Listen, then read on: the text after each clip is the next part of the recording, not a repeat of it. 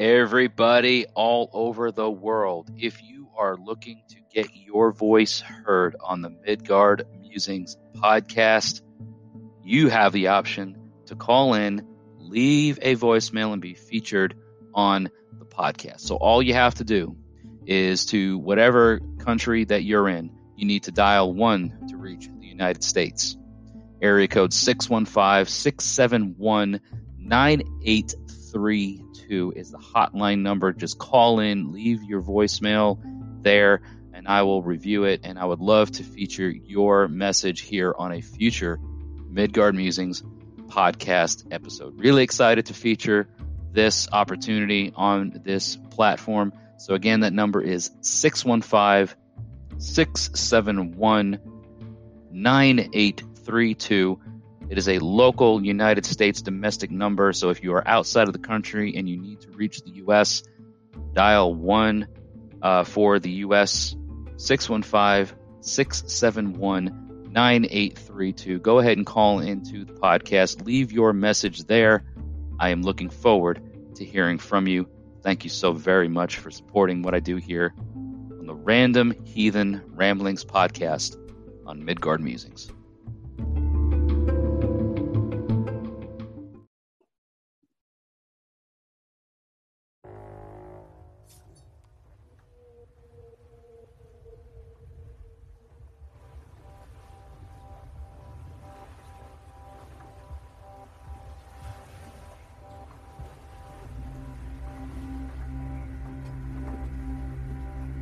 Everybody. How are you today?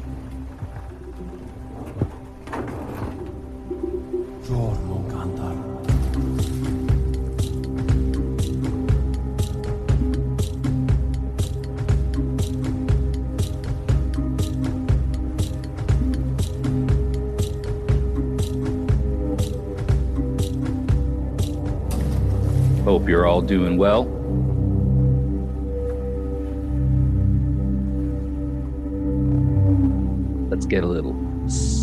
Serpentine, shall we? Feel it. Feel that motion. Come on.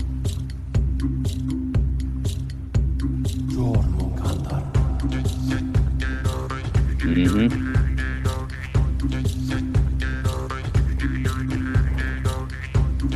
Oh yeah, the waves of the sea, the waves of the ocean, the ebb and flow.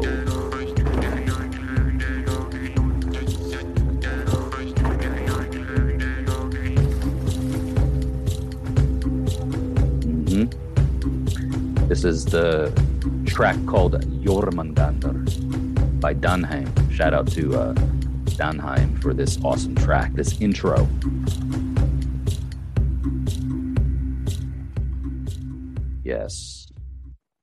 Intro to um, another random heathen ramblings podcast brought to you uh, 100% and solely, solely, um, no paid sponsors. Brought to you 100% by your boy over here, Jesse, uh, Midgard Musings. Thank you for joining today. Thank you for becoming uh, a supporter of the podcast wherever you are listening and watching in the world. If you're watching right now, then it's because it's one of two things. You've either joined the premiere on YouTube um, or you're a YouTube channel member.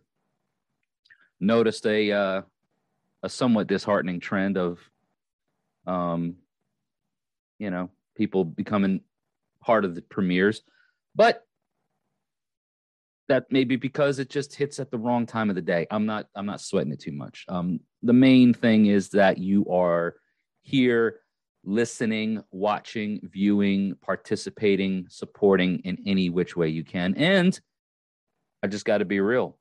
Um, it's greatly appreciated. It's always greatly appreciated because whether you listen, whether you join the premiere, whether you listen or watch later on, um, as long as you're a part of it, as long as you get some sort of enjoyment out of it. If you do enjoy it, you know, upvoting, liking, commenting, sharing, all of that fun stuff, you know, just help the help the algorithm figure out that this is what needs to be kicked out there. Okay. Um, as always, you can call into the Midgard Musings hotline. That number is 615 671 9832. Always open. You're always just going to hit a voicemail, but leave me a recording, leave me a voicemail, leave me a message. Let me know what you want to hear about. Talk to me a bit about things and talk to us. All right. Let's get your voice heard on the Midgard Musings platform, the Midgard Musings airwaves, as it were. We're now distributed on eight or nine different platforms, uh, YouTube, of course, being one of them. But you can find me here on uh, what is it, Anchor, Spotify. Those are the two big ones because they are partners. Apple Podcasts, Google Podcasts, um, Breaker, Stitcher, um, Radio Public. I don't know, just wherever you're listening, wherever you're participating from. If you can and you want to upvote the podcast, please do so.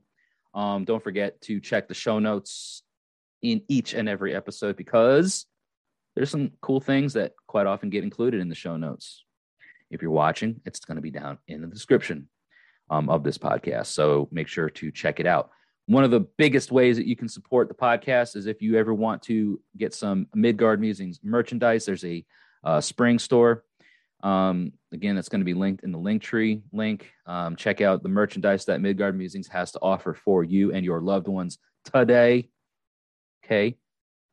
Yesterday's already gone. Tomorrow isn't yet here, but today you can take action. All right, you can do it, baby. You can get out here and you can put on some some slick new Midgard musings threads. Um, get you an order put in. Get yourself uh, in hand before uh, you know the Yule season comes around here in just a few months. Um, was an interesting. Uh, it was an interesting weekend that I had um, that I'm going to be talking with all of you um, here on the podcast about today. But I'm going to be having a guest on here to talk a bit about it um, as well. We're going to be having a guest uh, who's been on the channel, been on the YouTube channel before, has not yet been on a podcast. Uh, so this is his second time back with me. I've known this uh, gentleman for quite some time, and um, you know he's uh, he's he's a good fella. He's been a part of ritual. He's been a part of uh, my tribe's events, um, so small as they have been, and I've been a part of his tribe's events. So we're going to be welcoming, welcoming in, welcome in we're in the South, right? So we can drop the G, right? So if you want, if you know, if, if it's anything to do with a thing, right, and the and and the verb is to do the thing, right? We're welcoming. Well, we'll welcome in because we're in the South. We're we're recording this from the Middle Tennessee area of the United States. So for all the international listeners, and when I, and I say we're going to drop the G, it's it's a bit of a loose slang term. Speaking of international listeners, I think the the recent um, analytic report that I got was that um, out of all of the listeners in the world, you know, the majority uh, of people are listening from the United States, you know, around 86%. But we've got a, a, a three or 4% listener base in the United Kingdom and about another three or 4% over there in uh, Canada. So for all of my uh, UK listeners and Canadian folk, um, listening and watching, et cetera, et cetera. Uh, big shout out to you guys for being in the top three analytics um, so far as my uh, platform has, has been able to give me a, a, reading on. There's other listeners around, you know, some other Finland, Switzerland, etc. But all you out here listening, wherever you are, checking in from, call in. It's a, it's a, it's a, I think it's a Google voice number. So, you know, 615 671 9832. Yes, that is a domestic US number. So, you know, you hit your number one for the United States. But if you're, you know, doing it over Google Voice, does it really count against your data or your international roaming? I don't know. Um, but if you go to the Anchor app and, and, you, and, you find Midgard Musings on anchor.fm slash Midgard Musings and you want to drop me a voice message, you can do that. You can always email me, midgardmusingstn at gmail.com. All that stuff's going to be in the show notes. It's going to be in the description. Um, so yeah, let's uh let's start with the the intro to the today's podcast and let's uh welcome in Greg Strong. Okay, ladies and gentlemen, Greg Strong, um, who I mentioned earlier, uh, not by name, but just sort of alluded to as a return guest. Uh, Greg Strong is the uh, current chieftain for the Raven Moonhearth here in Nashville, Tennessee. Uh, so let's go ahead and start our intro to the, today's episode and welcome in Greg Strong. Here we go.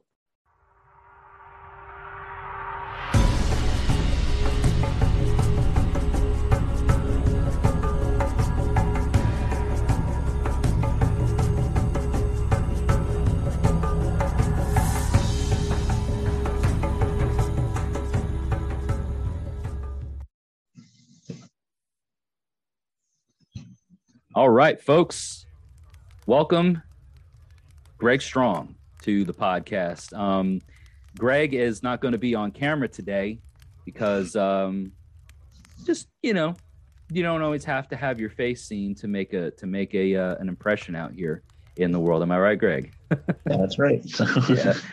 So for all the listeners out here, you're going to get the same experience as you have ever gotten with any guests that uh, you know are featured here on the podcast. But for those lists or for those joining the YouTube uh, premiere and that watch this for all the YouTube channel members, uh, you will not be so graciously graced with uh, Greg's likeness or image. But um, that don't I don't think that's going to take away from your overall Greg experience. At least that's what I'm gonna I'm gonna call it the Greg experience, not the old Greg, right? Like you remember uh, the I'm a, I'm old Greg. Yep. Ever ever drink Bailey's from a shoe? yeah, you know, it ain't good. It's not going to be an old Greg experience. It's going to be the the Greg experience. So, welcome to the show, Greg. Um, hail and welcome to you, my good friend. Thank you for having me. I appreciate it. I appreciate you being here. So, uh, for everybody that's uh, again listening and, and and and stuff, Greg has been. I mentioned earlier in the intro that uh, Greg is um, a return guest to Midgard Musings because Greg actually had um, appeared on a very early episode um, of a Midgard Musings broadcast um, some years ago. I'll probably link it in the show notes and in the description for everybody that wants to re- kind of refer back to it. But um, since then, there's been a lot of changes and developments in the, the tribal structure of, of where Greg comes from. So, Greg, I'm just going to kind of start things off and let you fill any gaps. But Greg is a part of a local uh, Middle Tennessee or Nashville area based heathen tribe or kindred. Um, and I'll let you kind of expand on what you want to call yourselves. But Raven Moon Hearth. So yep. when, when Greg was was on the channel um, some couple years ago, maybe now a year and a half, two years ago, um, you carry the title of the Skald for your for your group. And so I'm going to stop myself right now and allow you to kind of tell everybody who you are, what Raven Moon Hearth is, and and what your um, position or your you know service, your, your the, the capacity at which you um, engage with the with Raven Moon Hearth. So take it away, Greg. I just want to make a quick correction there. Um, I I've not been the skald in our group. Um, oh. I would I, I, really like that position, um, but um, it's not been uh, it's not been mine. Um, at the moment, I am the chieftain of the the group, um, which more or less makes me the high priest leader, however you want to say it. Kind of the boss well, man, as it were, in, in a way. Yeah. high priest probably isn't the right word because we have a Gothi and we have a Völva. Um, so uh, we have a, we have both of those taken care of. Um, but but yeah, I, am the I'm the chieftain, and that's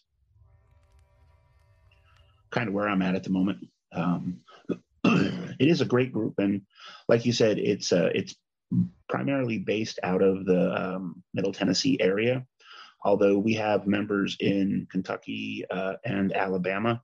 Uh, we actually had um, a member in Arkansas, but he recently moved to Tennessee, thankfully, because mm. he that was a I believe it was an eight hour round trip. Quite a trek. Yeah. I mean, you're talking, you know, Nashville is like considered, like say, middle Tennessee, and then Arkansas Even if Yeah. you're like West Memphis, Arkansas, that's a good like four to five hour trek. So depending Yeah. on where you're at in Arkansas, like you're talking, who knows, you know, like you say, up to eight hours. So I do apologize though for the mis um, mislabeling. I, I, I I'm almost certain that when you were on the channel last that we were talking about the role of the skald.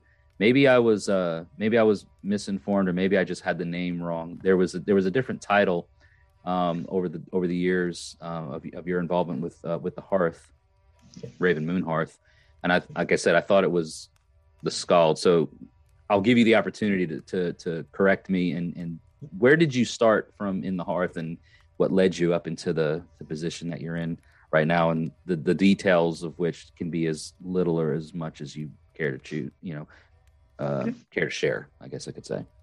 Yeah. Um, well, like when I was uh, first brought into the group, um, just as a standard member, um, I was given a chance to become one of the uh, the elder council, uh, which is a smaller group within the larger group that takes care of like planning and um, you know we we just we're the people who do a little bit more. Um, You know, it's our job too. Um, and I was given the position of scribe, which basically meant I was the Okay. person who took all the notes and stuff. okay Um, yeah, and it was it was quite a uh, quite a decent job. I enjoyed it. Um, got a chance to sit in and listen to all the really interesting stuff, and um, you know all the conversations that went on kind of behind the scenes about the uh, the festivals that we do, and just all that sort of fun stuff. Uh, and okay that was kind of my um, intro into like the elder council uh, side of things, which is like we have um, you see five or six positions. We have the chieftain, uh, we have the thyle, and for those of you who are unfamiliar, uh, thyle is basically the person whose job it is to uh, make sure that any oaths that are given are followed through. Uh, and they're also kind of the person who is supposed to um, be there when Frith gets broken or whatnot. So they're the they're the ones who they're kind of like a uh, i don't want to say like this this may sound a bit harsh but like an enforcer of the rules or a sergeant at arms or Yeah. would that, that be kind of like an accurate like modern day equivalent if, if you look at like structure of of club type or or or tribe type uh because uh, you know the thyle uh role um i think we see in such sagas as the beowulf saga it, it that, that's a very saxon uh structure of of things i i, I guess it would be the the most like accurate depiction of of that that representation because like in the beowulf saga right beowulf's over here talking about all this kind of he's boasting about all these things he's going to do and then and then i think it's uh unfirth. Unferth, right. He's the tool. He's like, well, hold on a second there, big guy. You know, if you do, you know, he kind of like sets the bar like, okay, you're going to say you're going to do this. Well, you're either going to do it. And if you don't, here's the, Right. um, here's kind of like the, the shield uh, is, is, is the term that's called. And it sounds like the shield that you like, you know, defend things with, but it's, it's, it's a Saxon old English word. I think that, that means like the, uh, the, not the, I don't, I don't know why I said dowry almost, but like the, um, oh gosh, uh, it, they're, they're the word I'm, I'm thinking of, but it's like the uh, the fee, the penalty almost Yes. that you pay for not accomplishing what you say you're going to do. So you have a you're gonna you, you okay, so you're going to say you're going to do something, and then it's the thyle, the thyle, the thyle's job to all right. Well, if you don't do it, you're going to pay the recompense. You're going to pay the penalty for Right. for not doing it. Right. and, and it goes a little bit deeper than that too because like you're you're not just paying because you didn't follow through but your your the payment that is required of you is to gain your honor back. And Mhm. you know like your your honor is something that you're supposed to be like really careful with because if you can't if people can't trust your word then what do they have you know? Um, and the Thyle is the person who enforces that, and you know make sure that people in the tribe are are honorable, you know, and uh, Hmm. it, it's important to have that position. I, I think at least. I think it's uh, I think it's very valuable, Greg, to to to have a tribe structured in a way that has that because um, what you talk about with you know the honor that you uphold, it, it's not just like it's not just. I'm, and I'm just going to like use a hypothetical, right? Like, so let's say it's me and you and and the rest of the hearth, you know, and I say I'm going to do something, and the Thyle's job is to make sure that I do it. It's not just the fact that I'm upholding my own word; it's because that what I'm what I'm saying that I'm going to do has an impact on the rest of the tribe. Exactly. And so there's a preservation, uh, or there's an interest at least to preserve the, the, the tribe's luck and the tribe's honor and all this other kind of thing. And there's um, inherent um, meaning behind honor to uh, include the rest of the collective, the tribe, the kindred, the hearth, whatever your whatever you choose to name your your group of nearest and dearest, right? Right. Yeah, and I mean, like you you want you want people to be able to look at you and see you as you know. Um, I, I can't think of a good word at the moment, but uh, you don't want them to see you as like a, a lesser person. And when you when you're able to keep your word, and, if you can't, like you know, you find ways to make sure that it's uh, uh, what's the word I'm looking for here? Um, I don't, I don't want to say paid back, but like that that there has to be a balance kept. Like you have to keep the balance. Right. yeah. You know, because like if anybody just comes in here and just starts spouting off all kinds of wacky stuff all willy nilly, right? Um, yeah. Well, that's that that that there's there's an impact that you're you're going to have on not just you but everybody else around you because there's there's that shared luck of the tribe that and I don't know what you think about this Greg but like I feel like ultimately that has that that falls on the role of the chieftain because the the the, the luck of the tribe is is like you as the chieftain hold that by the balls if I can yeah. if I can be so visceral if I can be so real right like you kind of like hey, if, if crap hits the fan, man, like everything rolls uphill, downhill, whatever you talk about, like leadership and, and whatnot in any in almost any uh, structure of things, whether it's you know a heathen tribe or or business or whatever. Like you know, the crap rolls downhill, but it starts somewhere. So if if if people just become all complacent or willy nilly about, well, I think I'm this and I think I'm that and I'm great because of this, because of that, but there's no uh, order set for the checks and balances process of it, right? And you run the risk of of deteriorating, or or perhaps losing the integrity and the luck of the, of the tribe yeah. overall. So, yeah, and if you look back, you know, into our arch heathens and stuff, um, if a, a leader was bad enough, they would kill him and put somebody else in the place. Um, yeah, and you know, part of the reason for that is because like it affects everybody. So if you're if the person who is holding the luck for the tribe is like not doing a good job and you know everyone's suffering what what are you supposed to do? You know you you put somebody else in that position. And i really hope if it ever comes to that that you know i can step down and somebody else will you know take the position and do a better job because um, if i can't then if I can't do it, then you know it it really needs to be somebody else. So, yeah, but. and I like I I like what I like about um, or, at least what I've come to learn that I like about the uh, because I'm I, have talked about not just on podcasts but on my videos before. Like I'm a big advocate for um, heathenry existing at the tribal level, and I feel that heathenry, Germanic heathenry, um, exists and functions best at the tribal level. Because of it because of how society functioned in in ancient times like that's where things sat. Like last week's podcast i had guests on here and friends that we were talking about tundra law and things that don't even tie into directly like specifically into heathen but have inherent values of it's like hey um when when when you get past the the societal structure of things and you look at like primal uh, the way the way the law of the jungle is, or the way tundra law is, it's like you know, if, if if something is failing, if there's if there's a kink in the chain, then the rest of the tribe, the rest of the group comes in to try to help fix it. Otherwise, everything falls apart. Right. So there's this there's this very like I feel inherent familial um, bond that can be developed uh, through tribal through through tribalism through through understanding how tribal structure works. And we see this in many different cultures not just in you know germanic heathenry but it, it's it, it seems to be a pretty common theme across many different cultures.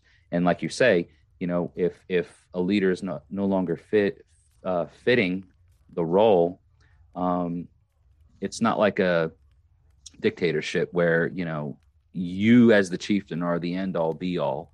It's there there there's a um what's that term i'm looking for? Um uh, consensus that's taken. Right. um there's there's a bit of diplomacy um executed and and exercised um wherein it's like you know what? I'm not the chieftain because of my because of how much money i make or because of how good i look or because of how tall i am or because of how many you know people i've conquered or this or that. It's because the people tribe as it were have determined my worth to be that this is where my uh, service is best fit you know what i mean like right. it's it's almost like you know i say voting right? But I'm not the chieftain. You're not the chieftain. He's not the this. He's not the that because of anything other than that the people have determined and have voiced their um, willingness to be led by so and so. Is right. that is that kind of like an accurate? Yeah. rendition breakdown of it. Would you say? I think so. Yeah, I mean, like it, any of the positions in a, a, group should be held by the people who can best do the job and the people who uh, not i don't know what sort i'm looking for they're um, I, am sorry my, my brain is just not functioning uh, I mean, they've they've proven their worth to fill that yes. role. They they've done the right. thing. They've done the deeds, right? So, like we were talking in last week's podcast, where it's like, well, just because, um, you know, I'm a great person, I may not be the best hunter in the group. Right.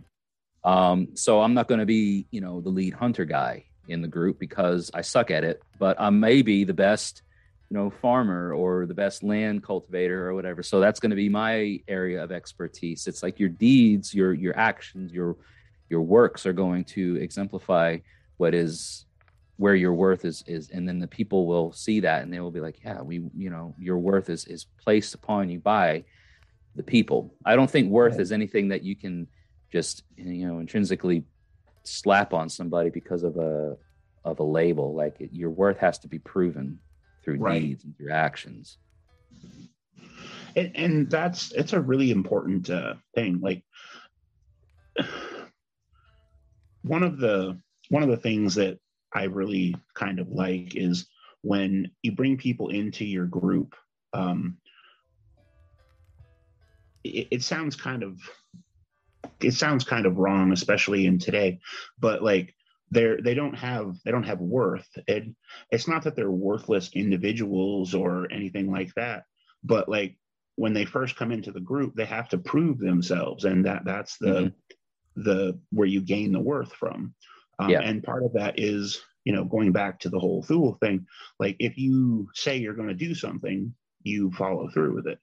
And you know, once you've done that a few times, like we know that you know, if I ask, you know, hey, can you take care of this? Like I know that you're going to do it because that's you, have proven it. Um, yeah. And like that's in elder council positions those are the people that you want. Um, For sure. Are, yeah. Um, there's a, uh, what is it called? Um, I can't remember what it's called off the top of my head, but there's this psychological thing. Uh, it, well, there's this thing in psychology where they talk about the 80 20 rule. And in any given situation, there's like um, 20% of the people are doing 80% of the work and like those are the people that you want in like any sort of leadership position because mm. they're the ones who are are going to do the work you know um mm. yeah how do you how have you how have you because uh, so we're we're to get into some, some some other things but like you've you've had your um your pagan background um uh, so like for everybody listening and watching like greg and i we go back several years um we're not like long time friends by the stretch of any sort of like calendar counting of things. I think we've probably known each other at least on the surface uh for like within the last maybe three to five years tops. Yep. Um yeah. but um in terms of getting to know each other and you know I have I, I, mentioned in the intro like I have been a part of some Raven Moon Hearth um, invite only and public events, and you, sir, have been a part of uh, our tribes, uh, the Huridi folk, which is still very small. You've been a part of our Yule events now for going on two years, three years almost coming up. Um, yeah. And I guess I guess I'm just wondering, like from from your perspective, you having been a part of a, a pagan community that is that has been structured um, whether you were a part of its inception or not, you've been a part of it, um, and you're now in a leadership role. Like, what are some really key things that you think need to be in place for the integrity of a group, a collective? Because let's face it, there's a lot of people that listen and watch the, this stuff that aren't necessarily Germanic heathens, and maybe there are some neo pagans that still have a sense of a uh, societal structure, whether it be pa- uh, pagan covens or any other sort of thing like what do you think are some really important things that need to be uh, present before you can successfully establish any sort of collective with people of a variety of worldviews on things or, or, or personal views on things cultic views on things like what, what's your take on that and where do you see what, what, what do you think is, is is like inherently valuable that needs to be in place for it to be successful well I think you need like a group of people who are dedicated to doing the work, uh, for starters. So like that would be, you know, your council or whatever you uh, whatever you want to call it, um, your leadership. Um, and I I think there should be like one person who in that group is the the leader um, of like the the person who is above everybody else. Um, and and it sounds kind of counterintuitive, uh, but especially now in today's uh, vernacular, you know what I mean? Because you look at uh, cults. Uh, we, we talked a little bit about this. We didn't really get into it too deep last week's podcast, but like, and I, am sorry to cut you up. I just want to like share an idea before you go into it too further. It was like this whole cult mentality. It's like cults were a thing cultic practices and and the, and the modern day understanding of what a cult is like there, there's a lot of differences between yeah. what it was and what it has become um but so the, the this this like overarching um leader that that that's kind of over everything i don't think and and maybe you want to dive into it a little bit more but i just want to like preface what you're going to say with hopefully a, a, an idea from my mind is like this isn't like a dictatorship. None of the, right. at least none of the pagan communities that I've been involved in um, and seen have ever taken this as like the end all be all dictatorship type type of role, right? Right. And, and that's that's exactly it. Like um like I was saying, you know, you need that that group of people who are doing the work. Um because you can't you can't do everything by yourself and you want like a group of people around you who are willing to like you know talk with you and tell you like and come up with ideas because there, there's no way you're going to be able to do all of that on your own um, and that's like raven moon hearth has an amazing group of people who are doing that right now um, but you also need that one person because when you have you know five or six people and you're you know voting on sometimes literally everything. Um, sometimes you have to have that one person who can just say, okay, this is the path that we're going to take now. And mm. like everyone, you know, like follows it. I've, mm. I've luckily never had to do that with my group. Um, there have been a couple of times where, you know, we've come close, but we mm. always talk it out. Um, so, but you, you need that one person sometimes who can can say, okay, like enough of the talk. Like now we're going to start doing it, and this is the path that we're taking. Uh, because when you have a whole bunch of people sitting around having these conversations, a lot of times that's all you're doing is having long conversations about something instead of actually doing it. Right. Uh, and it, it gets bogged down in minutia when you really mm-hmm. just gotta like open that dam and let stuff flow. So. Wow. No, I think that's I think that's I think that's incredibly valuable information uh, for people listening and, and, wanting to know because I think I, I, I don't know what you think, Greg, but I've I've seen especially uh, very recently, but within the last year or two, and I say within the last year or two because of the COVID pandemic and the way people have become so isolated, right? If they weren't looking for something to be a part of before the pandemic, they are absolutely people are yearning for a community, a sense of community uh, since then, and now almost more than ever. I think I, have gotten that sense. It's like so much of people like when they're looking for something, it's like I am a part of something or aren't I? I'm not, but I'm looking for something. People want to be a part of a group, and I feel like us as human beings, like that's our like we're we're like pack animals. We're we're we're pack creatures. We we we yearn for a community. We yearn for some sort of camaraderie, and we look to be a part of something. There are the exceptions, right? There are the solitary folks that just seem to function better, um, kind of being the lone wolf or, or doing their own thing. Nothing against that by any means. Um, but when it comes to people looking for something, the structure that exists or that has to exist in order to make it functional needs to be, uh, I think, understood and respected. So when you say, "Yeah, I want to be a part of something," I feel like there's a sense of obligation or a level of obligation on the individual to learn and understand what that group is, how that group is structured before they can determine do they want to be a part of it. And one of the things that I wanted to like kind of segue into is how Raven Moon Hearth offers that opportunity for people that are curious. So you guys have a number of public events that are not closed off to your tribe or your kindred, whatever you want to call it, that are mm-hmm. open to the public. So, can you talk a bit about what those events are and, and what, if any, events you have coming up that people that are interested um, can learn a bit about Raven Moon Hearth and what your tribe is about? Yeah. Um, we, we traditionally do uh, two large events, and then up until COVID, we were having uh, moots like every month or two, um, where you know it was just a chance for people to come and hang out and you know like we would do chili cook-offs and we'd go bowling and stuff like that. Um, you know, just a, a, chance for people to come hang out and meet people um, of a, yeah. like mind. Uh, but the, the two big events that we uh, do is we have one that's coming right up called Shadow Moot, uh, which is um, the weekend of October 15th, and it's in Springfield, Tennessee. And that one, it's a, a weekend where uh, we have classes and like games and all kinds of fun stuff. And we do a ritual to uh, um, Loki's daughter, Hela.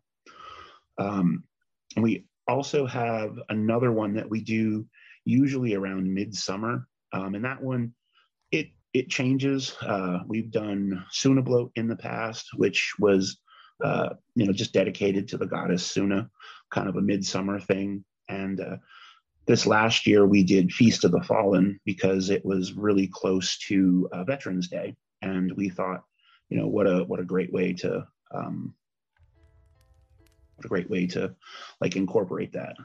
So, yeah, Feast of the Fallen Veterans Day. I uh, I myself was born on Veterans Day, so it's cool. Um, I you know I get my I get my birthday off every year just because it's in the United States um, recognized um, holiday. But yeah, yeah, so like I think I know um, I think and I know, um, and therefore I am. To quote somebody from somewhere, but um, I think therefore I am. Isn't that Shakespeare? Is it, is it, is it, is it Macbeth? I think, um, therefore I am. Was that the? Help me I, out, Greg. You're the you're the academic. You're the one with the with the library of books or. yeah, um, I I, think therefore I, I am. I Shakespeare. Um, I want to say that's uh, Socrates, but oh, okay. Well, we're we're going off into the Grecian um, philosophical side of things. Uh, I also knew a guy who was very flatulent. He said, "I fart, therefore I am." um, whatever you do, therefore you are.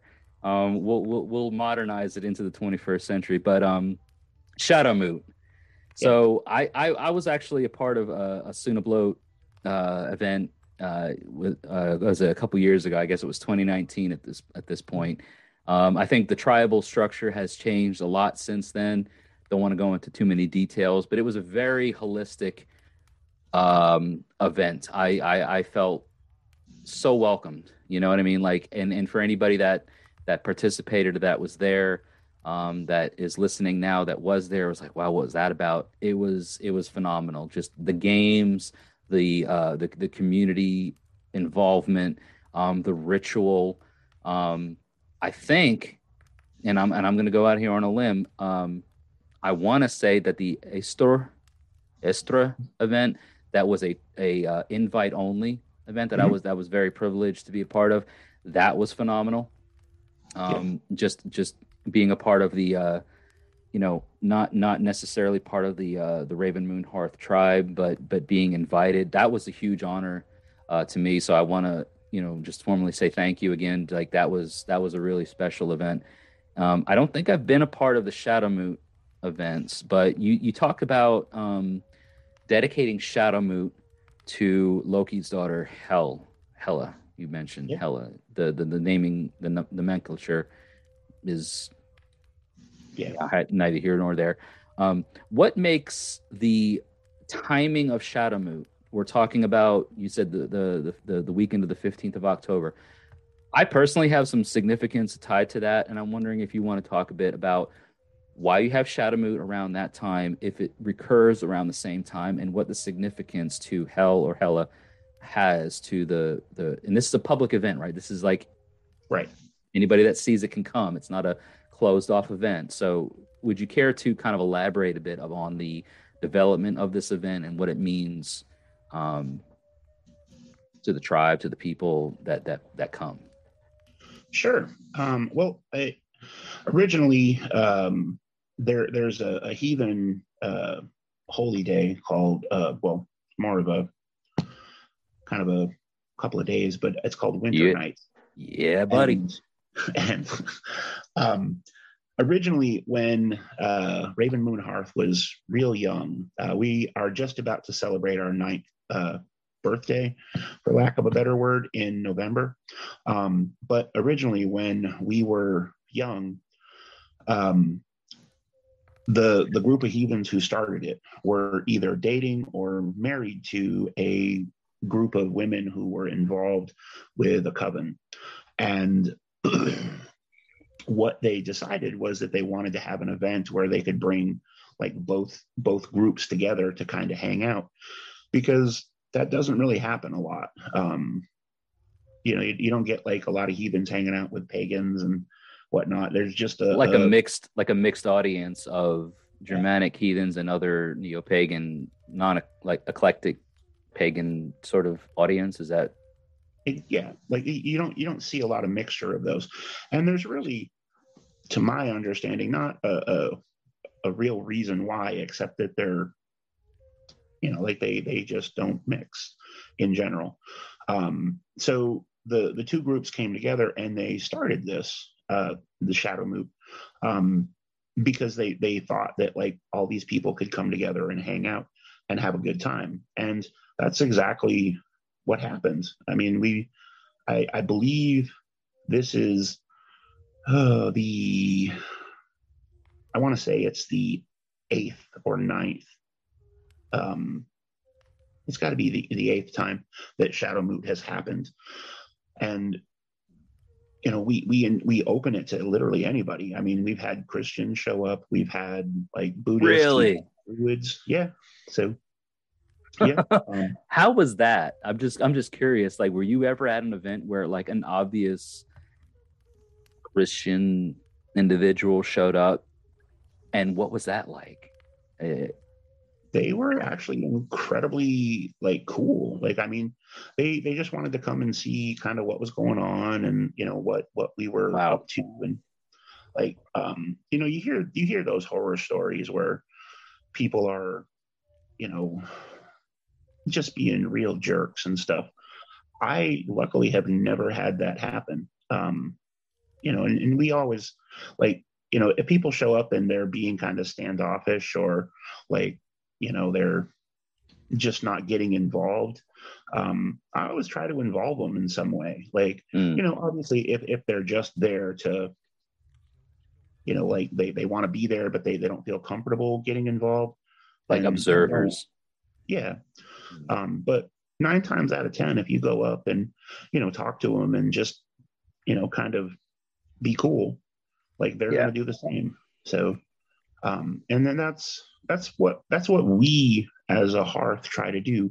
Like we're our big thing is community. Like we want people to like come and hang out and like just to share you know? Mm. like um that that's that's how we get to the future like as far as i can tell like we we want um I don't know, like I, I want to be able to like, you know, have people around me who I can trust and like, you know, have a, a good time with, like, you know, not creepy good times or anything like that. But like, you know, when I mean, I no shame if that's the if that's the thing, you know what I mean? Right. Like, hey, you know, in, sm- in certain yeah. small circles, if you want to get freaky with it, but right. but I get what you're saying, you know. Um, but I, I love learning and like, you know, people have really interesting stories, even people who don't think they have like a, a, a you know, a fun background or something. Like there's always something they can teach you. And I I really enjoy that. I like going and hanging out with people who are different than me because there's always something I'm going to learn. Always. Dude. 100%. Um, and that's part of um, the that that's part of heathenry that I like to celebrate is that we don't. I say we um, as as like a, an umbrella term. I, I I, don't. I'm I'm I'm gonna say we as like heathens, but me personally, in in in the heathen circles that I've been around, it's like we don't discredit or discount knowledge or wisdom in any direction from whence it comes. Yeah. Right. Like wisdom is wisdom regardless of where it comes from. I think it's and I'm probably going to butcher the Bun manga, but, but there's a saga that the yeah. it starts with a B. You know what I'm talking about, Greg. Um, yeah. And you know, like I say, you're a little bit more um, academic with your knowledge of things, but the Banda manga, Banda manga, Beta something like that. Yeah, like it's, it's it's it's noted there. Like wisdom is wisdom from whence wherever it comes. And right. I want to I want I want to like celebrate one thing. You you talked about is the hearth coming into its ninth year of existence that so far as you know like this is 2021 is its ninth yeah year um nine is a big deal dude like nine is a big thing in the german like the you know the nine realms you know um um just nine is a sacred kind of deal you had the nine year sacrifice in uppsala old uppsala mm-hmm. sweden like that yeah. that's that's a big deal and now you've got you know shadowmoot coming up um, another fun thing too is you were talking about having Christians participate or at least um, attend some of these public events, and I think at the time that this podcast is going to air, mm-hmm. uh, the Troth is having a live premiere on YouTube, which I'm going to think about linking. Um, I'm, I'm just saying this right now as a reminder to link in the show notes and in the description of this premiere today that uh, they're they're having a a, uh, a pagan and a pastor talk on the same live stream event. Oh, that's so cool. The Troth is even recognizing the uh, the value, perhaps, or the or the inclusion of having uh, you know uh, pagan and non-pagan leaders because I think one of the one of the speakers who's coming like we, we there, there's there's going to be a uh, so some sort of uh, leader uh, with the Troth or a steward um, in the Wisconsin area talking with a pastor of, of, of the Lutheran faith. Yeah.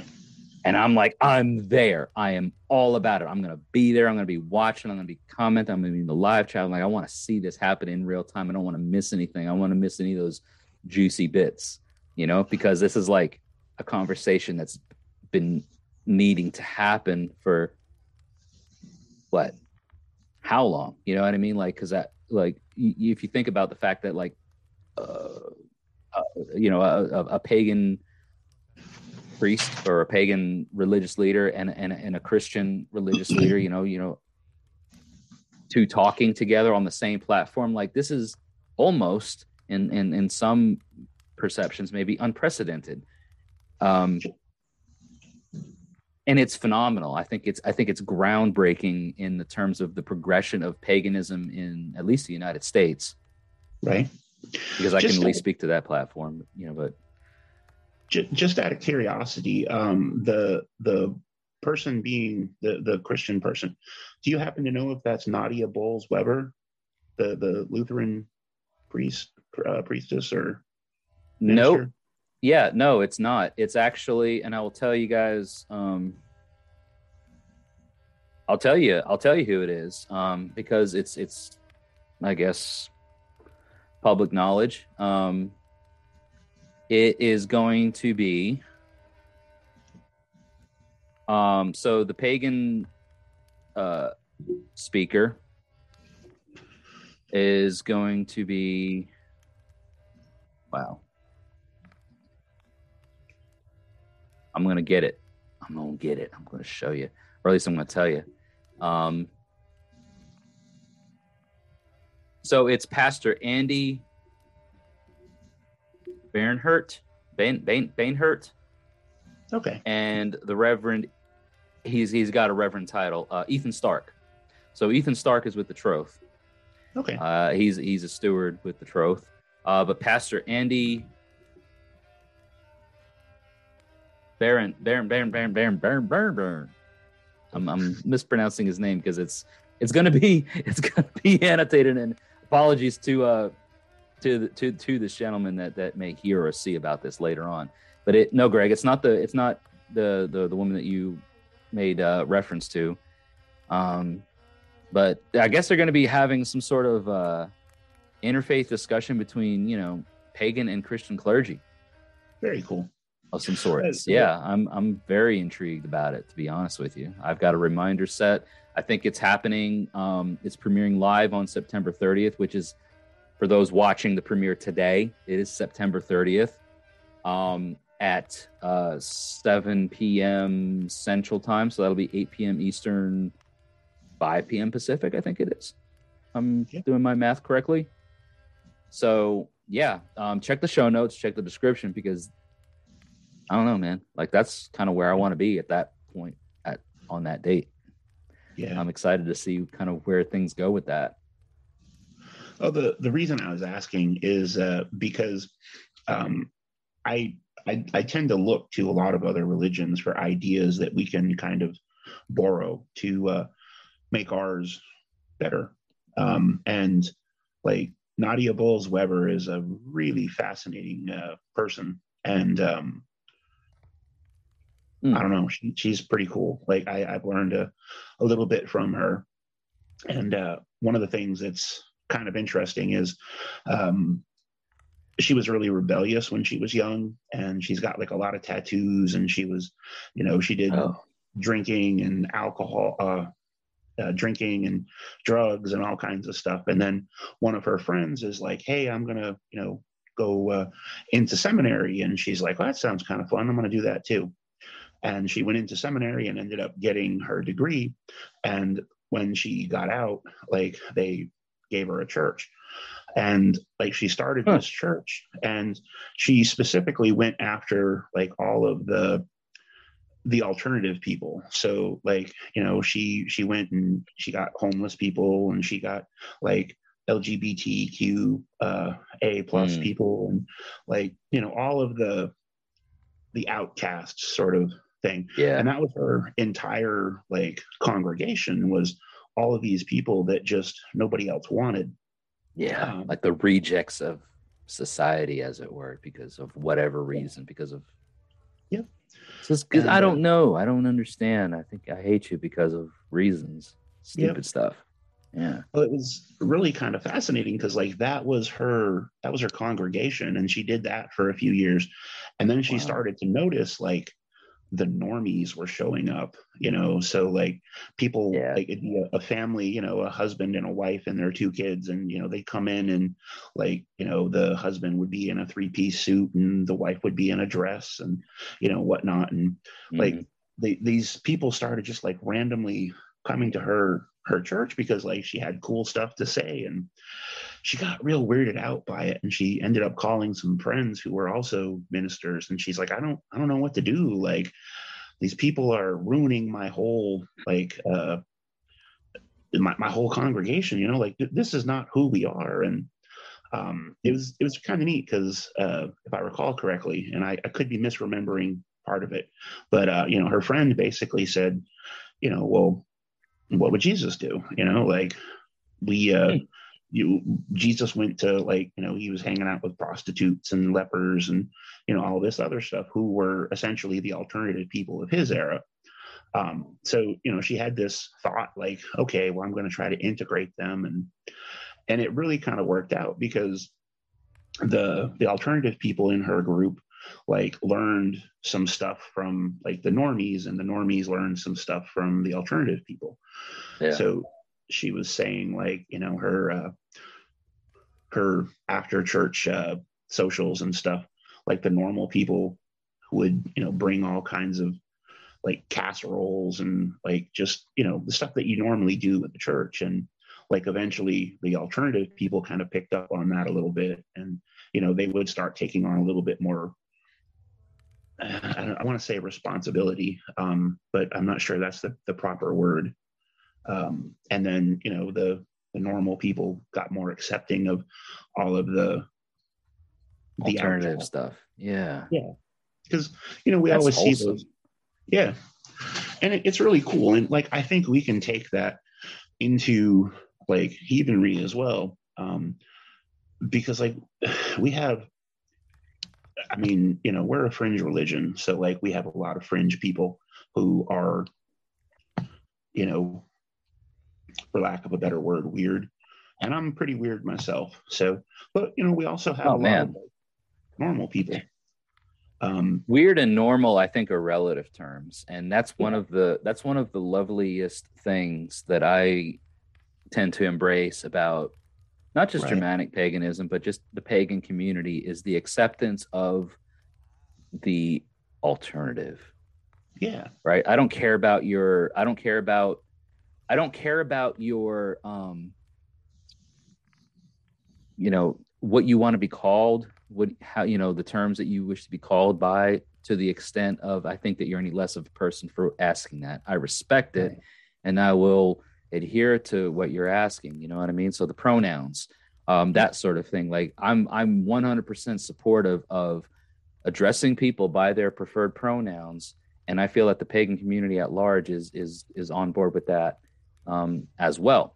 And that's what i feel is because i, I know a lot of people that are um, you know um, in the lgbtq community and uh, i respect them and I think that they are very brave individuals for for being able to live their lives in a time that even now and today in the 21st century is is is met with a lot of the violence and, and opposition. And you're you're very brave for for being that way you know what i mean? And i and i'm and i'm glad that that you know the pagan communities are accepting and welcoming of those peoples to provide them with you know a sort of safe space and, and, and sanctuary yeah. because I think that you know, you know, you just you are who you are, and and pronouns be damned because it's not not in a negative way. I mean, like that's that's a thing where I'm like, I don't yeah. care who to call you. I'll call you he, they, she, them, whatever. It doesn't matter to me. But if it matters to you, then it matters to me at that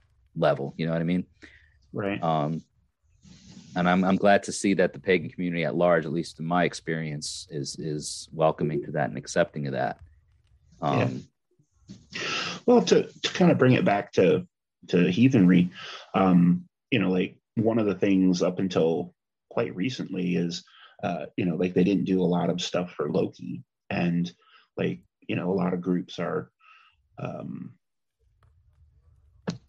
Loki phobic, I guess you could say. And I mean, there's definitely good reason for it. Don't get me wrong. Um, but you know, like yeah, one of the things that you know we're um, you know that we're kind of bringing into heathenry now is you know we're we're a little more accepting of, of uh, the Lokians.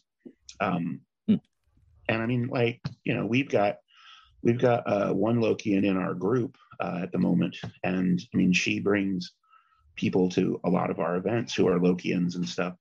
And I mean, there's definitely um, there's definitely compromise that needs to take place with that. Um, like you know, sometimes things are just a little different. Um, but you know, in order for our our communities to grow, like you, you have to have that. Like you know, we have to have the the change. We have to have people who are, you know, different than us because otherwise we end up in a silo and it's you know everybody's saying the same thing and I I don't want that. Like you know, I mean, like yeah. I was saying before, I I try to actively like search out other religions and learn from them so that you know we can kind of take some of that and make it um make I think it, it falls yeah, I think it falls back to a bit on what you were saying earlier to Greg with like regards to this uh you know, you've got people that are positioned in your tribe. And and this is this goes back to you know, my tribe's not going to be the same as yours, yours is not going to be the same as theirs and hers and his or whatever. And you're all going to gonna do you know you're gonna you're all gonna heathen the way you want to heathen. It's uh, yeah. and I and I and I've talked about this. I've had Eric Shervin on on the channel and, and stuff before where it's not my hall not my call. If yeah. you determine that this works for your hall then you make it so right? And it's not yeah. me or yours or anybody else's position to tell you that you're doing it wrong. If it works then it works. And you've made it work for what the reasons that you made it. But the the tribal structure and that that overarching kind of leader that that says okay well at some point we we we draw a line and that's the line. And if you're not willing to stop there then this may not be the group for you and you find another group. And that's fine. And and i feel like that is 100% within the the you know the social construct even that that was seen in in ancient tribes that that predate christianity. Like every tribe did their own thing a little bit differently. There may be some underlying and overarching similarities, but there were a lot of nuances and differences that made certain tribes and certain regions of the world known for a certain thing. And that's where we, as modern heathens, have, a, I think, a responsibility to kind of establish that role in in modern times, right? Like we're right. Not in the you know eighth ninth century whatever scandinavia. We're in you know me and you like we're in middle tennessee and then other people listening and participating they may be in the northeast and then southwest and where the heck ever. Uh, not just the united states but just wherever in the world. Like i wanted to talk about because i was mentioning in uh, the the precursor the intro to the today's episode some of the things that happened over this past weekend with myself and my tribe. And we were in our sacred space. We were in our ve um, which is uh, located on uh, my Gothi's family's property uh, in Lewisburg, Tennessee. And um, we had a staff, a large staff that was shaped in the uh, fashion of the Algiz rune. And for the longest time, for the biggest part of the last decade, long before I was ever even a part of our tribe, um, that staff was the ward to the Ve. Yeah. And recently, that relic has become misplaced and is no longer the we, uh, we haven't been able to find it. Oh no. So yeah but yeah so so oh no. But also we look to, to we look to to establishing certain things and, and finding certain things right? So this this relic this this item hasn't been seen and hasn't been able to be discovered. We were there in our sacred space because we have you were talking about earlier the winter nights yeah. um, uh, holy tide that that is coming up very soon in in the next few weeks matter of fact eh, within le- within the next month or so And for our tribe, we we, we tend to uh, adhere to a, a, a, structured old heathen uh, adherence to some of those sacred times. So like Yule is very traditional for us, and, and and Winter Nights is a very special time for us. So we were there in our Ve and in our sacred space to sort of prepare for an upcoming event that is not anything to do with any sort of heathen calendar, but also to get the wood prepared for winter nights and stuff that's coming up. Yep. And because that warding staff was missing, we thought, well, what a great opportunity while we're out here carving, you know, cutting wood um, and stuff like that, uh, to look for a new staff or a new ward. So here's one of the very interesting things that happened that I wanted to talk about. Right, we have a um, the, the the the family land. Right, they had a chainsaw, and we're like, we're gonna go here and we're gonna you know carve up some some logs and stuff and make it real easy for yep. us to to, to right? that chainsaw didn't start that chainsaw would not start not for any amount of effort not for any amount of work that we could put into it so guess what had to happen we had to go back to harvesting the deadfall and we had to go back to harvesting all the wood and everything with the saw and with the axe manpower yep so we were all there, you know, traipsing through the land and everything like that. And uh, myself and um, the tribe's law speaker, where my, me and him, we were out there walking around and uh, we're looking for a warding staff, just anything that stood out. Yeah. And uh, found this piece of cedar. It was a deadfall piece of cedar, this branch that was laying down.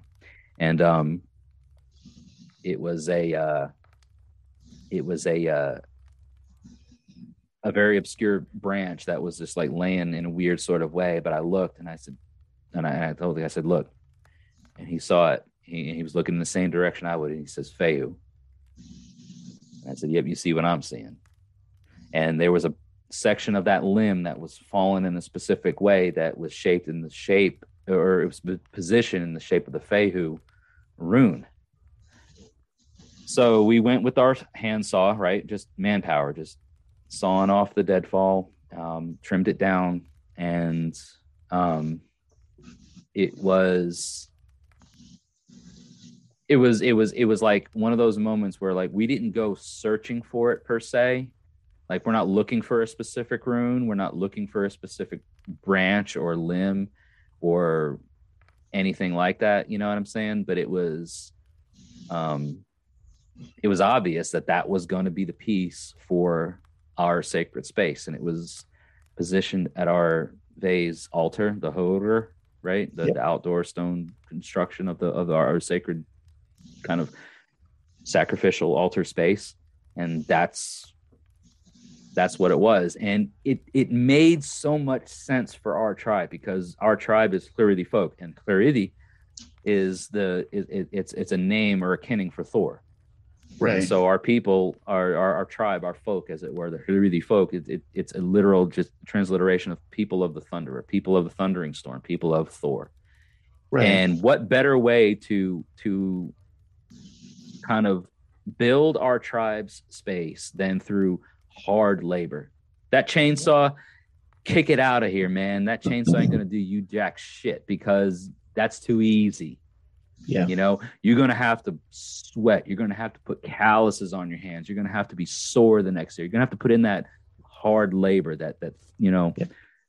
and, and, and it fit for us. Now, is that going to fit for the next tribe? No, not necessarily. But it was like, these are one of the things I like to share. It's like you have to establish your tribal traditions, your tribal through your tribal everything. Like it's going to be very specific to you and yours. And we did it. We we did our thing. We, we found bones we found feathers we found fungus we found mushrooms. We actually ate some turkey tail feather mushrooms that that are absolutely disgusting.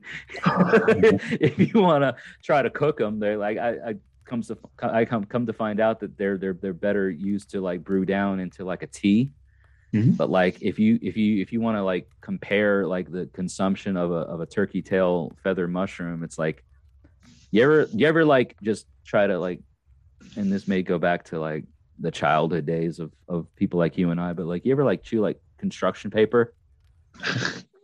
Back in the day, I've done things like that. Yeah.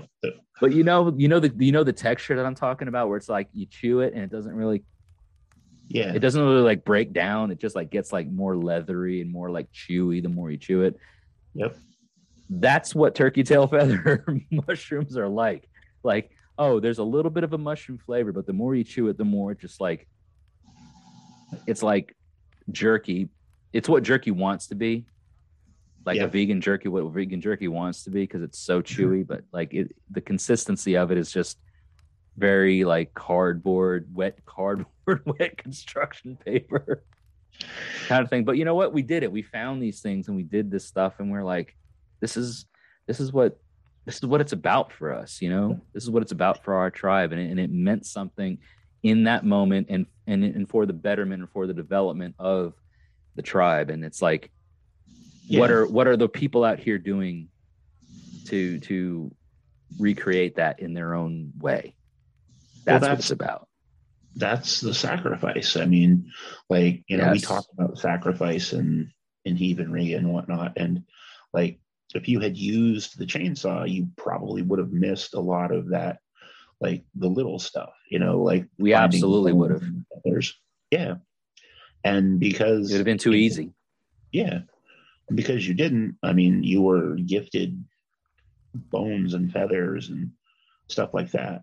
Um, and you know, like that, putting that hard work and labor into uh, into that, you know, I mean, it it means a little bit more, you know, and you're you're more invested, I guess you could say.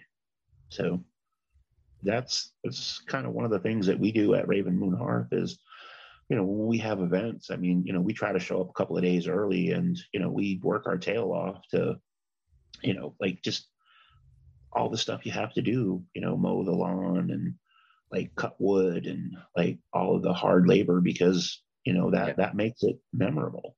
And you know also the more work you put into something the more you get out of it Yeah, it all goes back to the the the gifting cycle, the the ideal of, of reciprocation, and and I love that about the the the similarities that we can share talking about these things because it is it's when you've put so much work into something, when you've built something from your hands, okay, whether you're going to sacrifice it or whether you're going to offer it or whatever it is, you've given it everything that you've got you've put everything you put your heart your soul your little physical labor into it you know what i mean? Right.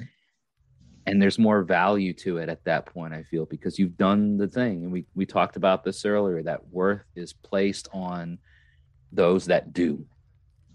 Yeah. the doers right? Hail the doers right? Exactly. You you did it.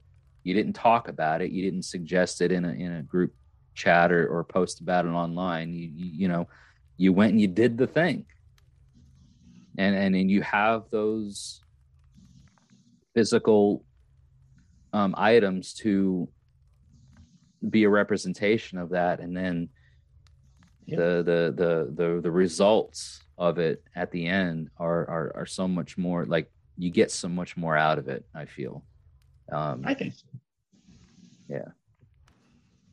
so yeah guys um raven moon hearth has Shadow Moot coming up. Uh, greg we're gonna probably just wrap up here in a few. I'll, I'll i'll keep you on to to chat a bit after the podcast but you know for anybody that's interested i'm gonna annotate stuff in the description and in the show notes um, of the podcast. So so far as i know right now the only way that people can know about where and uh, like the details the actual logistics of of Shadow Moot is going to be on the Facebook event. Is there anything else going on that I'm not aware of? Uh, that's it. Um, we're working on building a uh, website, but um, it just hasn't materialized yet. So, Okay. So the the actual physical location is again Springfield, Tennessee. I will if it's okay with the hearth. I mean, it's a public event, right? So if if people that are listening or watching aren't on Facebook, it's it's going to be at, at a physical location. Can we put that down in the details for people to to know about?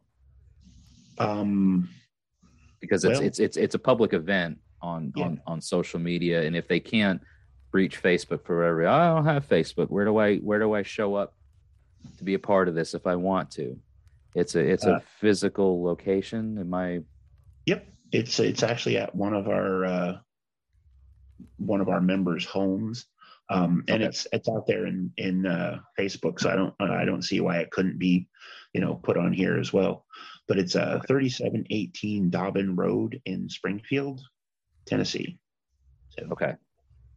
And again, for those that are listening and watching, if you are uh, interested in in participating and joining, um, again, it is at a as it, it has a, uh, a person's residence. So be respectful, you know, folks. Um, it's a public event. The Hearth is is generous enough to uh, extend this out to the public. As always, be respectful of your hosts.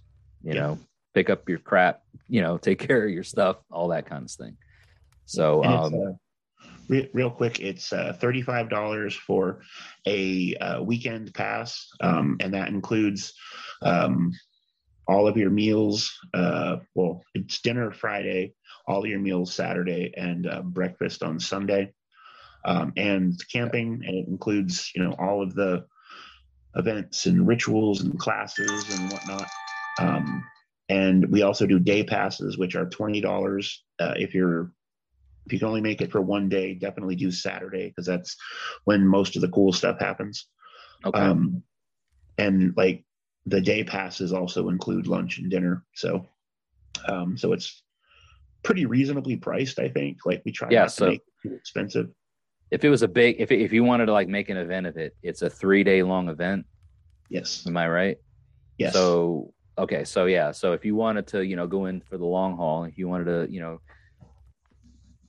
get everything out of it that you possibly could you know $35 for the weekend Yeah. you can't you can't you can't argue that kind of value man um, but yeah $20 a day um, for the day pass it is on personal property so be respectful all of the details are going to be in the description down below or in the show notes of this podcast. Um, and uh, children under 12 are free and we've got some cool vendors showing up too. So um, if you you know vendors Wow. like like so like real quick before we wrap it up like what are some things that people could potentially be excited about uh, well, we've got as a vendors? young woman who is coming out and she's going to be doing face painting which is pretty cool um, like i've seen some of her work and she looks like she can do some amazing stuff. Uh, we also have a, a woman who's doing uh, thread divination which is something that she has uh, developed herself uh, where you put paint on a long thread and then you put it on this board and there's some other stuff that goes along with it. But then when you pull it Mhm. out like you get this board that has this really cool um, painting uh, i guess is the right word on it. And then Yeah. she'll decipher it for you. And uh, that that's really interesting. I, i've actually had one of those done um, by her. Uh, and we also have uh, let me see we've got a leather uh, worker coming out who does some fantastic stuff um, and she's got bags that are just amazing she's got um, oh what are those called those uh the the mask that they used during the um uh, the Middle Ages during the bubonic plague with the plague. yeah doctors. like the, the the the plague doctor type Yep. things nice So yeah, and I mean she's just got all kinds of neat stuff like keychains and like you know just all kinds of cool stuff. I mean she's she's amazing. So uh, and then Fantastic. there's a couple other people um, which I can't remember off the top of my head. Uh, and just it's just it, it sounds like it's going to be a, a freaking amazing time for you know all all things pagan all things heathen you know just yeah if you guys are in the area listening watching or whatever you got plenty of time to um you know check out the details and Yep.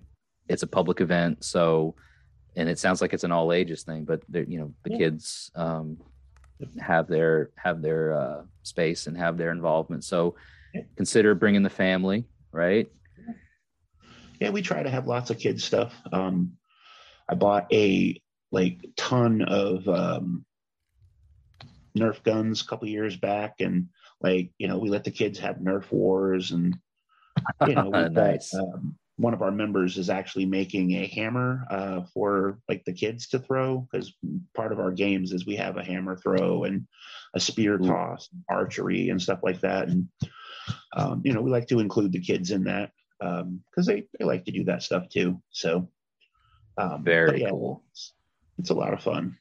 So it sounds amazing. Um, so yeah, everybody check out you know description, show notes, et cetera, et cetera. Um, all the details are going to be there. And if you're in the, you know, I was going to say just within the, you know, the 500 mile radius of Nashville, Tennessee.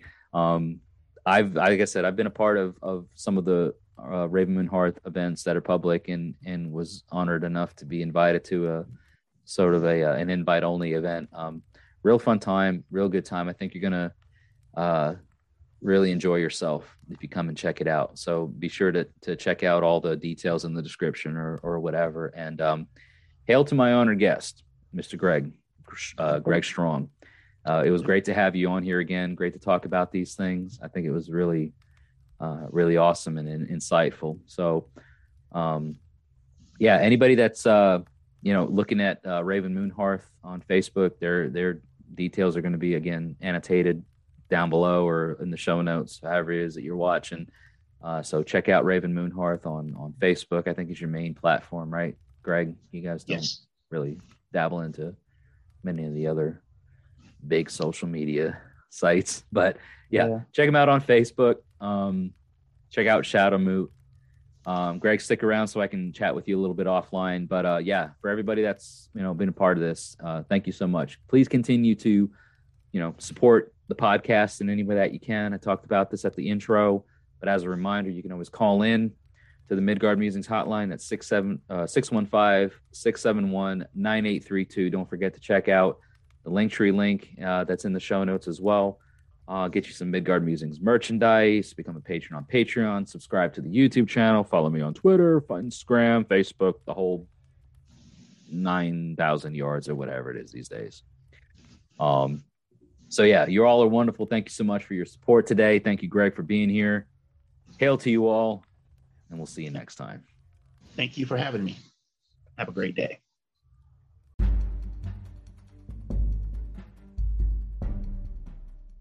Hey everyone, thank you so much for listening to the podcast and supporting Midgard Musings and Random Heathen Ramblings here on the podcast and all the ways that you do. I did just want to call to your attention in case you didn't know that one of the many ways that you can support this podcast is by purchasing merchandise. And you can do that by going to midgardmusingstore.com. Okay, all the purchases that are made go to directly support the podcast um, and any of the other social media platforms that I distribute content on, which mainly include YouTube, Facebook, and Twitter. Um, so you guys and gals out there, please be sure to check out MidgardMusingsStore.com. You can get t-shirts, tank tops, hoodies, and all other kinds of things in variety of sizes and colors. The styles uh, can cater to all types of folks, men, women, children, even infants. We've got some really cute uh, baby onesies that uh, you know vary in all different kinds of sizes. So make sure to head over to MidgardMusingsStore.com check out what you got over there to get for yourself, your kids, your wife, your girlfriend, your husband, your boyfriend, your loved ones, your grandma, your grandpa, anybody in your life that you think would love to rock some awesome Midgard Musings merchandise. Check it out and get you something today.